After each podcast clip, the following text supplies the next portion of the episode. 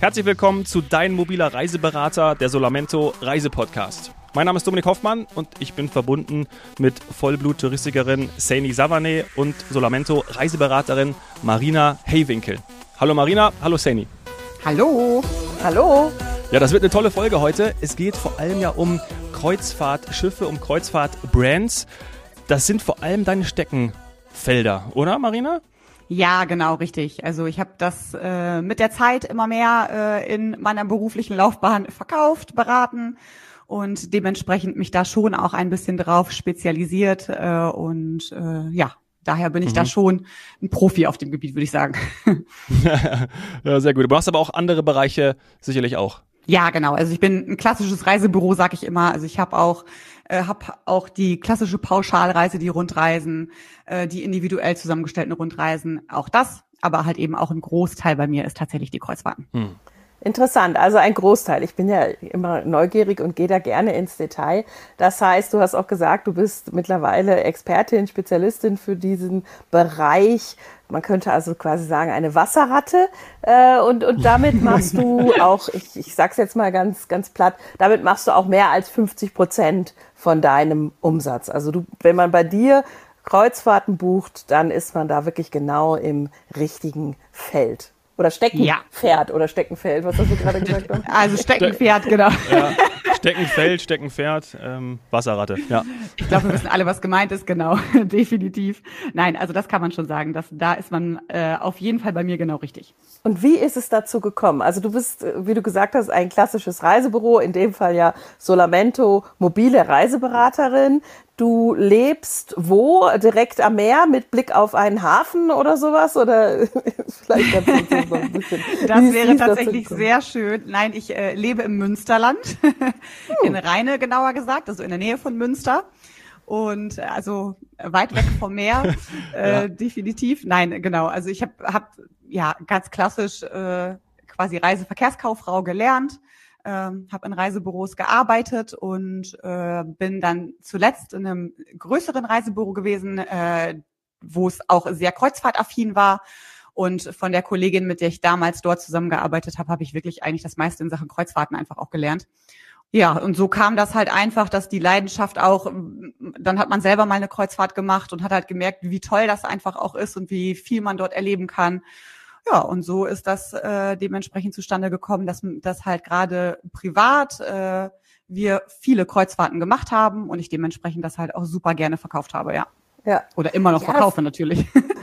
Da kommen natürlich auch zwei Dinge zusammen. Also zum einen macht es dir Spaß, aber auch, ich, ich behaupte jetzt mal die Region. Ich habe ja mal im Westmünsterland studiert und mhm. bin ja sozusagen aus NRW ursprünglich wenn man jetzt sich das so überlegt, fällt mir ein, dass doch die Region sehr kreuzfahrtaffin ist. Auch gerade, was du gesagt hast, Münsterland. Ich erinnere mich auch an große, wie du gesagt hast, spezialisierte Reisebüros, auch im Ruhrgebiet oder im Ruhrpott in Dortmund, in Essen und was weiß ich.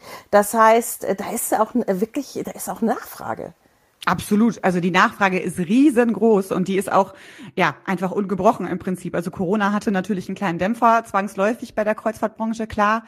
Aber äh, seitdem es da wieder bergauf geht, muss man wirklich sagen, ist die Nachfrage fast noch größer als vorher. Also das ist Wahnsinn, was da für ein Potenzial auch einfach ist und äh, wie viele einfach auch die Kreuzfahrt mal testen wollen äh, oder halt auch schon Stammkunden sind. Ja, wenn man dann aus dieser Region kommt, ist, und du sagst, man hat vielleicht noch keine Kreuzfahrt gemacht und kommt zu dir und lässt sich beraten, ist eigentlich dann der, der Auslaufhafen irgendwie entscheidend? Weil wir haben ja jetzt gerade festgestellt, ein Hafen ist jetzt nicht direkt äh, um die Ecke. Der ein oder andere größere Kanal würde vielleicht vorbeigehen. Bei mhm. der Auslieferung eines Schiffes könnte man sich das vielleicht anschauen. Aber, Wäre das dann auch ein erst in Betriebnahme. Ja, aber eher selten, ja. oder? Ja. Also Marina, das, ist, da, selten. ist es dann Bus oder Flug? Äh, es ist äh, schon Flug, genau. Also es ist äh, viel Flug natürlich auch klar, weil man dann halt einfach die Routenvielfalt hat. Aber es ist tatsächlich auch sehr viel mit eigener Anreise äh, in den Norden. Das ist von uns aus ja auch nicht so weit. Also die äh, Häfen Äh, Kiel jetzt zum Beispiel äh, geht ja auch einfach super viel ab oder auch Hamburg. Das ist ja alles innerhalb von, ich sag mal, drei bis vier Zugstunden äh, super erreichbar. Und äh, Rheine ist ja Gott sei Dank auch zugtechnisch relativ gut angebunden, äh, so dass das sehr gut machbar ist. Deshalb sind bei mir persönlich jetzt auch die Kreuzfahrten gerade in hoch in den Norden zum Beispiel, die ab Deutschland sind natürlich auch sehr gefragt, äh, einfach weil es bequem ist, was die Anreiseform ist aber natürlich auch die Flugreisen und auch in die Ferne. Also das äh, hält sich da, glaube ich, die Waage. Also das kann ich jetzt nicht speziell sagen, dass da die eine Art mehr nachgefragt ist als die andere. Oh, aber das finde ich schon interessant, wenn sich das die Waage hält und die Hälfte oder mhm. ungefähr mit dem Auto dann auch in den Norden fährt. Ist das dann jahreszeitenabhängig? Also hast du jetzt gerade viel zu tun mit Kreuzfahrten für nächstes Jahr Sommer oder nächstes Jahr Winter, Frühling? Was, was ist so gerade los. Ja, also es ist erstaunlich, äh, es wird früher tatsächlich wieder, also eine Zeit lang war es ja doch äh, sehr so, dass man äh, die Kreuzfahrten eher kurzfristig gebucht hat, einfach wegen der guten Angebotspreise, also je nachdem, was man ja auch wollte. Aber es ist erstaunlich, äh, wie viel tatsächlich schon für 2024 an Kreuzfahrten gebucht ist. Also ich habe das, hab das gestern auch nochmal aktuell nachgeguckt bei mir und das ist Wahnsinn, wie viele Kreuzfahrten ich schon für 2024 gebucht habe. Und mhm. da sind dann halt auch eben einige Reisen für den Winter natürlich dabei, die ins Warme gehen, klassische Routen Karibik etc., Kanaren. Aber es wird auch zunehmend mehr äh, die Reisen im Winter in Richtung Norwegen zum Beispiel, ne? dass man die Polarlichter hat. Und äh, das ist auch zunehmend mehr. Da habe ich nächstes Jahr auch einige dabei. Äh, da bin ich auch sehr gespannt, was äh, die Reisenden danach zu berichten haben. Mhm. Ich habe mich äh, letzte Woche mit einem Freund darüber unterhalten, ähm, weil er ein sehr begeisterter Kreuzfahrtfahrer ist. Und ähm, er hat gemeint, dass es total interessant ist, wie wirklich im Voraus auch gerade die höherwertigen Kabinen ausgebucht sind. Also zum Beispiel eine mhm. Suite. Er hat da gesagt, die sind teilweise bis auf fünf Jahre ausgebucht, weil die da jedes Mal das irgendwie wieder reservieren oder Stammkunden, weiß ich, wirst du uns vielleicht jetzt gleich erklären. Äh, das ist schon eine krasse Zahl. Ja, das ist schon Wahnsinn. Also es gibt nicht die Anzahl natürlich einfach auch auf dem Schiff. Es sind halt weniger Kabinen in dem hohen Preissegment. Das macht die Nachfrage natürlich dann auch noch mal höher im Vergleich zu den anderen Kabinen. Aber es ist tatsächlich so, also äh, das Schiff verkauft sich im Prinzip von oben nach unten so ungefähr. Äh, die teuersten Kabinen sind diejenigen, die eigentlich als erstes weg sind. Und das ist wirklich, wenn die Buchungsfreigabe der Reedereien erfolgt für die Routen, dann kann man zugucken, wie die äh, großen Suiten quasi weniger werden und innerhalb teilweise wirklich von Minuten auch einfach ausgebucht sind. Das ist Wahnsinn. Ja, also da ist eine riesen Nachfrage da. Natürlich auch die günstigen Kabinen, keine Frage. Auch die verkaufen sich dann halt relativ gut und schnell.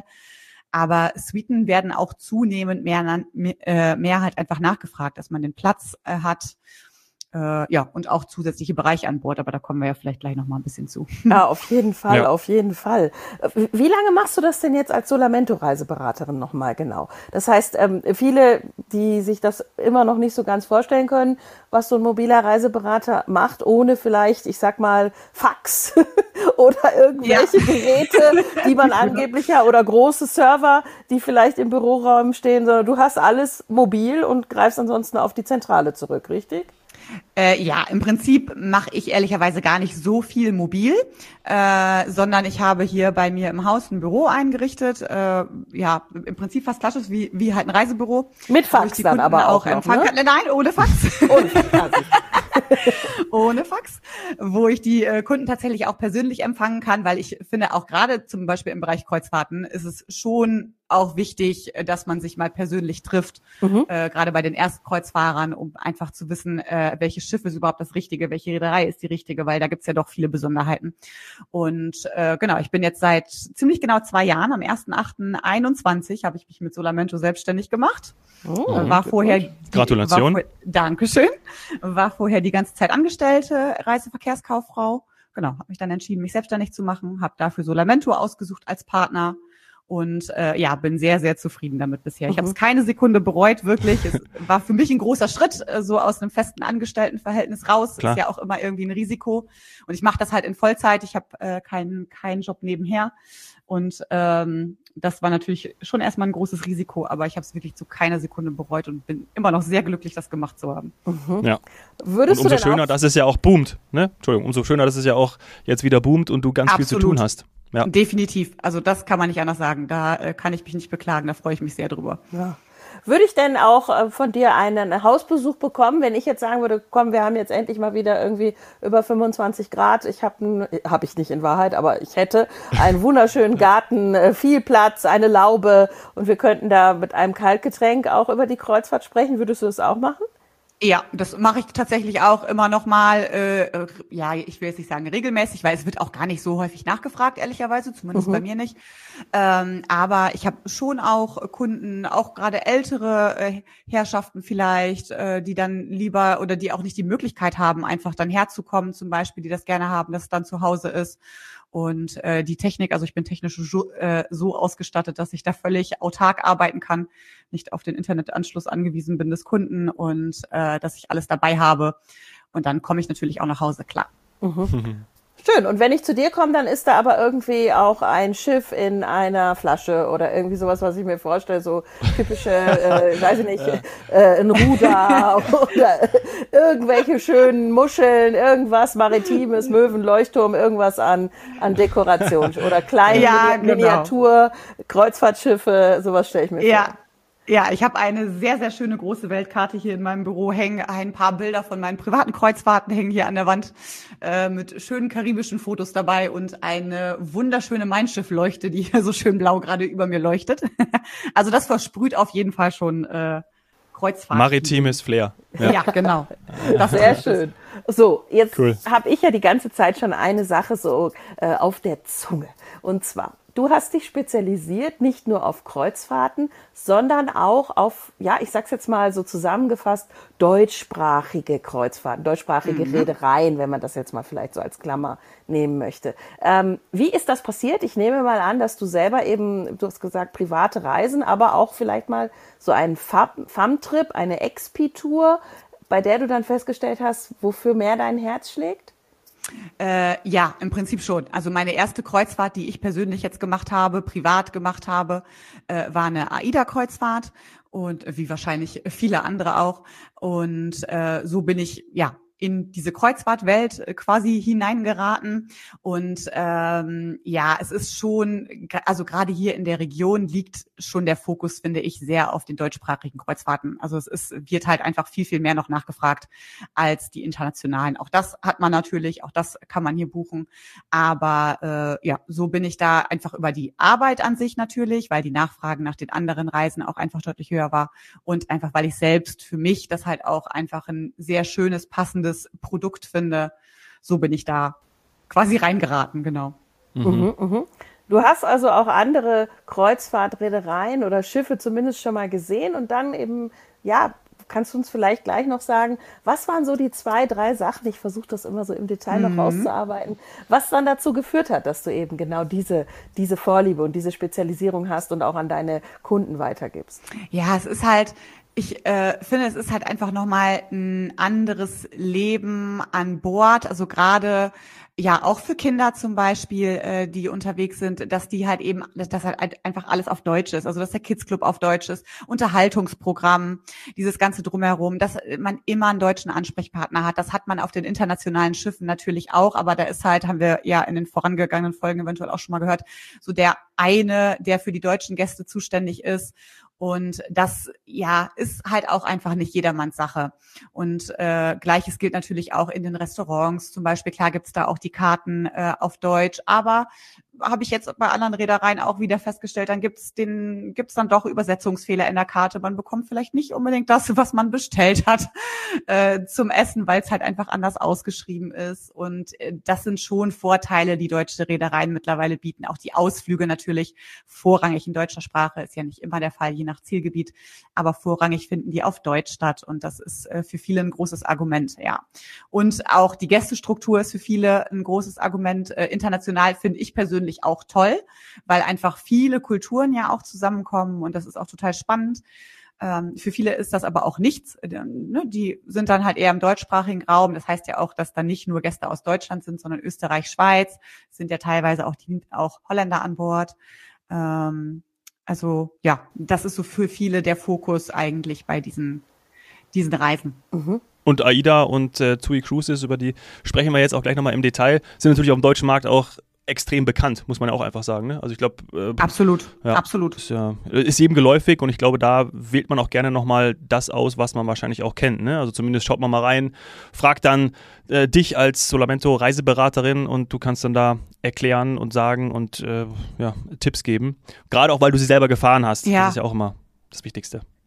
Das ist halt super viel wert. Äh, ich finde immer noch, das ist ein Punkt, der halt wahnsinnig viel wert ist, die Schiffe persönlich zu kennen, äh, weil es mittlerweile durch diese Vielfalt an Schiffen ja auch so viele äh, verschiedene Schiffe gibt, so viele Fallstricke, was Kabinenlagen angeht mhm. oder Besonderheiten auf den Schiffen. Es ist ja nicht jedes Schiff für jeden etwas und auch nicht jede Kabine oder jede Lage ist für jeden etwas. Und das finde ich halt persönlich einfach so wichtig, äh, die dann persönlich zu kennen, um dann wirklich zu sagen können, nee, für euch ist diese Kabine gar nichts, weil, oder für diese Route, es gibt ja auch einfach einfach äh, wirklich Routen, wo man sagen würde, da würde ich diese Kabine nicht nehmen, aber auf der anderen Route ist die super, weil die zum Beispiel mehr Schatten bietet, äh, klassischerweise diese TUI Cruises Kabinen auf Deck 11.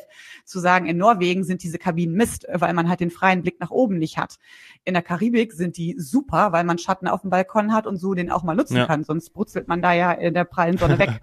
Okay, ich merke schon, ich merke so, schon. Ja, das macht Sinn. Das macht ja. Sinn, da mit dir zu sprechen. Dominik, da merkst du eine echte Expertin. Denn das ist ja, ja. Äh, so, sozusagen die Königsklasse. Wenn ich das bei Hotelanlagen äh, anbringen konnte, da hast du auch gemerkt, dass Gäste, ähm, Partnerkunden natürlich äh, dieses Know-how schätzen. Weil es ist halt wirklich blöd, wenn du nur im Schatten ja. sitzt. Es ist wirklich, du hast extra Aufpreis bezahlt und dann sitzt du im Schatten. Das ist halt, äh, bei dir ist das jetzt ja. ein Routenthema. Dann gibt's. Ähm, bei Kreuzfahrten, bei anderen ist es vielleicht eine Jahreszeit oder, oder, oder. Also es ist, das ist die ja, Königsklasse, absolut. muss ich wirklich nochmal sagen. Das, das weiß nicht jeder und da hilft natürlich eine mobile Reiseberaterin wie die Marina. Aber Marina, ganz ehrlich, wie schaffst du das? Wir sprechen ja in der zweiten Folge noch über die TUI Cruise Schiffe. Jetzt AIDA. Aber da, da bist du ja völlig beschäftigt. Also es wird ja doch auch immer mal wieder was gebaut und renoviert. Also du musst schon am Ball bleiben. Ja, also bei Mein Schiff ist es ja tatsächlich noch relativ äh, unkompliziert in Anführungszeichen, weil gerade die aktuellen Schiffe sich ja doch sehr ähneln. Aber AIDA hat uns hier alle schon vor besondere Herausforderungen gestellt, weil die Schiffe ja doch mittlerweile sehr unterschiedlich sind und äh, dementsprechend, dass der dann nicht nur innerhalb der Reederei dann halt eben diese Unterschiede gibt, sondern halt auch noch von Schiff zu Schiff äh, Kabinenunterschiede sind. Und da muss man wirklich tatsächlich am Ball bleiben und sich regelmäßig einlesen und was ist wichtig und was hat sich geändert. Und äh, ja, das ist schon schon viel, auch echt viel Arbeit, ja. Ja. Und mhm. Kajütentouren machen. Musst du das dann auch? Weil einfach mal, wenn du, Ihr sagt nicht Kajüten. Also in der Kreuzerbranche für die Gäste Kajüten dann doch äh, nicht mehr, würde ich sagen. Ja, das stimmt. Nein, äh, genau. Also das ist halt wichtig, äh, gerade wenn halt neue Schiffe rauskommen und Veränderungen sind. Man kann nicht sofort, äh, also ich hätte es gerne, dass ich auf jedem Schiff auch eine private Reise machen könnte, aber es funktioniert dann ja doch zeitlich nicht immer. Äh, deshalb gibt's ja Gott sei Dank mittlerweile auch wieder von den Reedereien diese sogenannten Schiffsbesichtigungen ähm, dass man halt eben wir quasi als Reisebüros für äh, einen Tag eingeladen werden, dass wir das Schiff uns anschauen können. Und dann kriegen wir natürlich auch Kabinen zu sehen und können halt selbst auch dementsprechend nochmal äh, Kabinen beurteilen, können die Lage beurteilen oder auch Inforeisen natürlich. Auch das sind natürlich immer sehr, sehr wichtige Reisen, äh, um, um, um halt Dinge zu sehen und kennenzulernen und dann halt wirklich empfehlen zu können, ja. Ich fand lustig, dass wir jetzt über Kajüten lachen mussten. Also ich finde das habe ich, hab ich extra jetzt erwähnt. Ja, wir müssen auch mal hier, das ist ja die normale Sprache, Mensch. Ja, umgangssprachlich. Seemannsgarten. genau. Ja, genau. Ja. Ich bin Aber, ja äh, tatsächlich, äh, bitte? Ja, schieß los, mach du.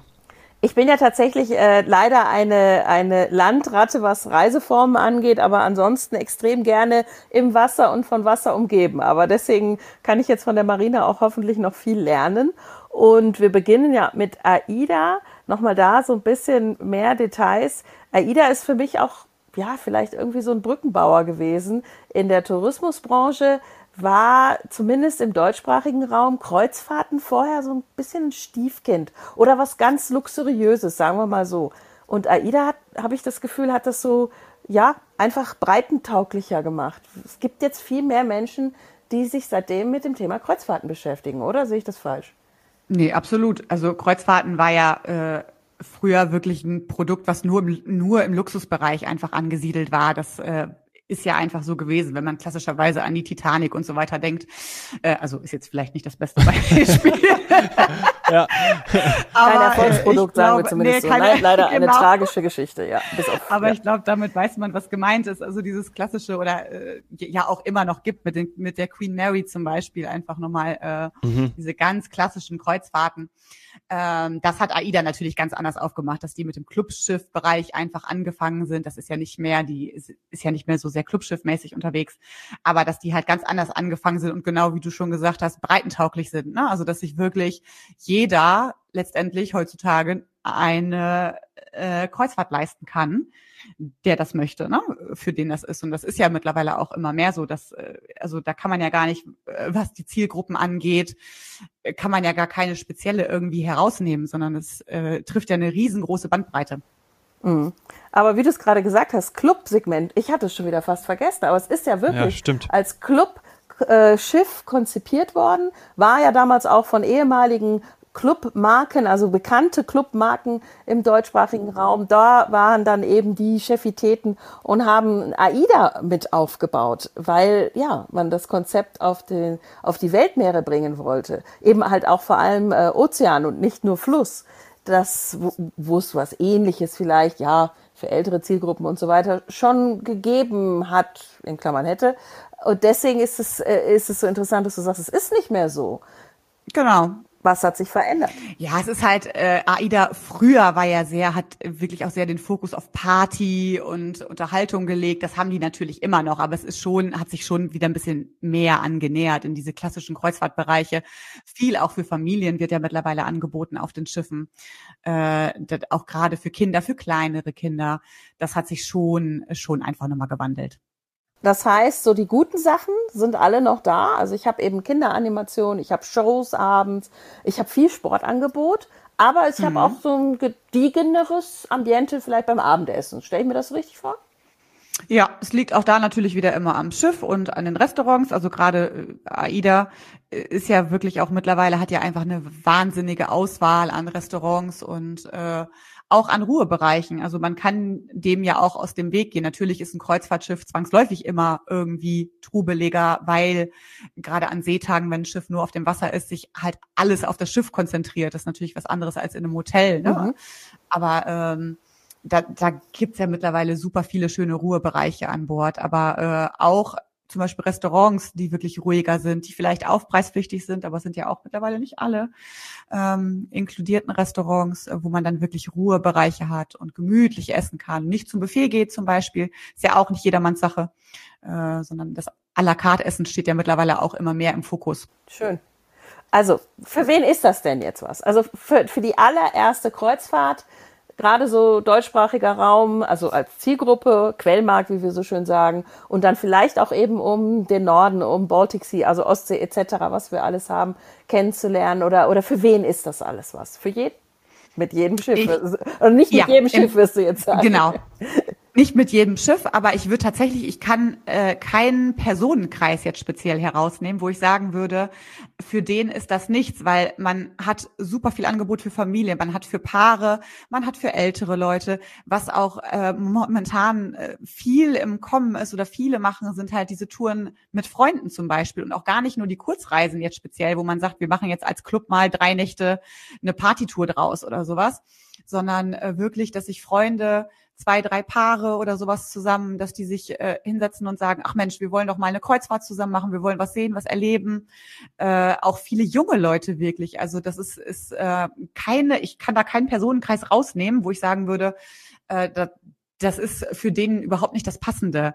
Äh, da wird man eher die Zielgruppe an sich, dass man halt sagen würde, für diejenigen, die gerne was erleben möchten, auch ja an einem anderen Ort sind, viel sehen möchten, für die ist das natürlich das Passende weil es ja schon zu schade ist, nur auf dem Schiff zu bleiben. Auch das ist ja theoretisch möglich. Äh, aber darauf liegt ja nicht der Fokus. Also die nee. meisten machen ja eine Kreuzfahrt, um halt auch eben an Land zu gehen, um äh, die einzelnen Destinationen kennenzulernen. Und, äh, und da gibt es ja eigentlich kaum, kaum eine andere Möglichkeit. Ne? In kurzer Zeit viel sehen Absolut. hast du halt, wenn du dann am jeden Tag oder jeden Morgen ja. am anderen Hafen anlegst, ist ja das auch ein USP. Naja, und bequem. Und halt auf jeden Fall bequem in dem Sinne, dass man halt nicht wie bei einer klassischen Rundreise, wo man in einem Bus unterwegs ist zum Beispiel, jedes Mal seinen Koffer wieder packen muss und äh, in ein anderes Hotel zieht. Und das hat man natürlich auf dem Schiff nicht. Ich packe einmal meinen Koffer aus und äh, gehe abends schlafen und wache in einem anderen Land oder in einem anderen Hafen wieder auf. Wo hat man das tatsächlich, ne? Ohne dass ich jetzt wirklich irgendwie noch zusammenpacken muss und äh, kann dann immer ein neues Ziel erkunden. Und das ist halt ja. schon echt äh, für Kreuzfahrten super. Und idealerweise schlafe ich auch jeden Abend in derselben Kabine. Ja, aber das kann man dann dem ja selber überlassen. Das.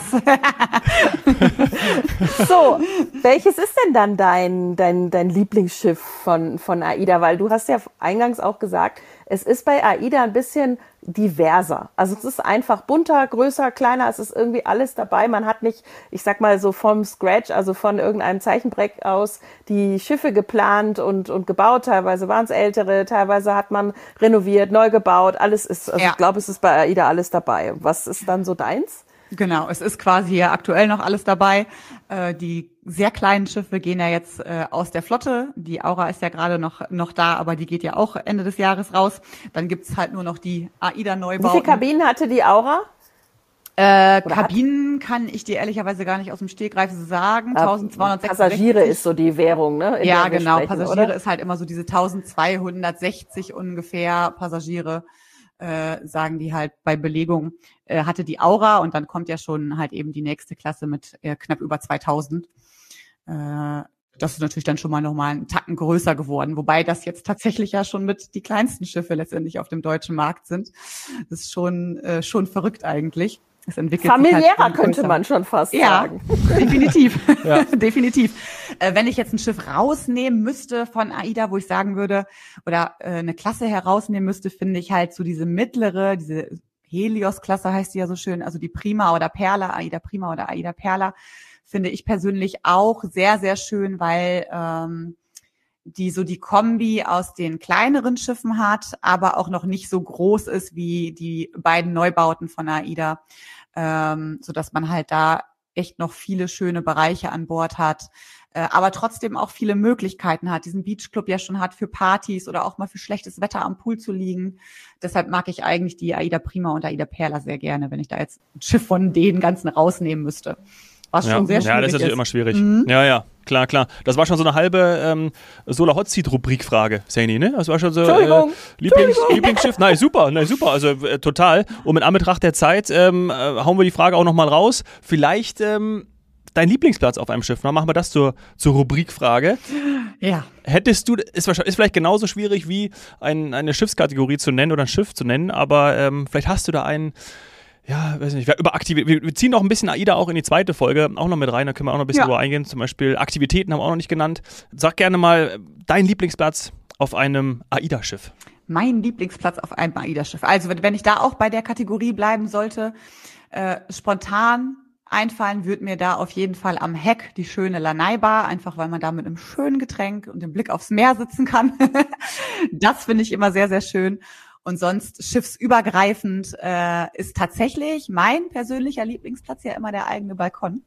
Äh, ah, einfach weil äh, es gibt ja durchaus auch äh, Menschen, die den halt überhaupt gar nicht nutzen, die sagen, brauche ich nicht, ist mir auch nicht wichtig, ist ja auch immer völlig okay. Ich persönlich bin jemand oder wir persönlich sind jemand, äh, äh, die ja, die Kabine und den Balkon auf jeden Fall auch nutzen, um sich einfach auch mal rausziehen zu können, in Ruhe mal ein schönes Buch lesen zu können äh, und den Blick trotzdem aufs Meer zu haben und das morgendliche Einlaufen in Hafen oder Auslaufen, je nachdem, wo man dann auch gerade ist.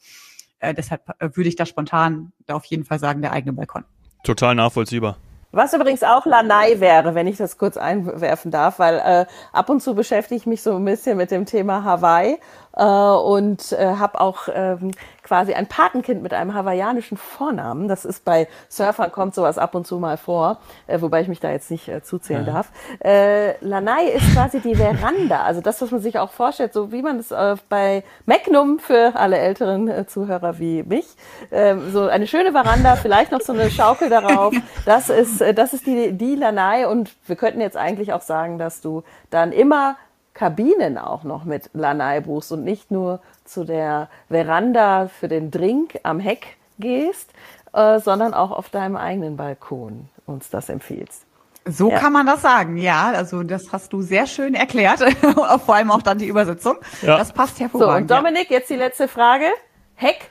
Ja. Du alter, du alter Seemann. Jetzt, soll ich jetzt sagen, was vorne, vorne oder hinten, hinten ist, oder was? Ja, hinten natürlich. Da gibt's übrigens auch eine sehr lustige Geschichte zu. Das hat uns damals auch eine Dame von AIDA erzählt. Ist mittlerweile nicht mehr so sehr, aber gerade auf den älteren, älteren AIDA-Schiffen in Anführungszeichen äh, kann man sich das immer hervorragend merken, ob man hinten am Heck ist oder vorne, weil man weiß ja auf dem Schiff manchmal nicht mehr, wo man noch so unterwegs ist. Hinten ist das Heck breiter, also ist alles, was breit macht hinten, die schönen Restaurants. Und vorne, wo das Schiff schmal ist, ist der Wellnessbereich und der Sportbereich. Ah, okay. Also, wenn man den Sportbereich sieht, weiß man, man ist vorne am Bug. Ja. Und äh, sie, hat man die Restaurants vor sich, weiß man, man ist hinten am Heck.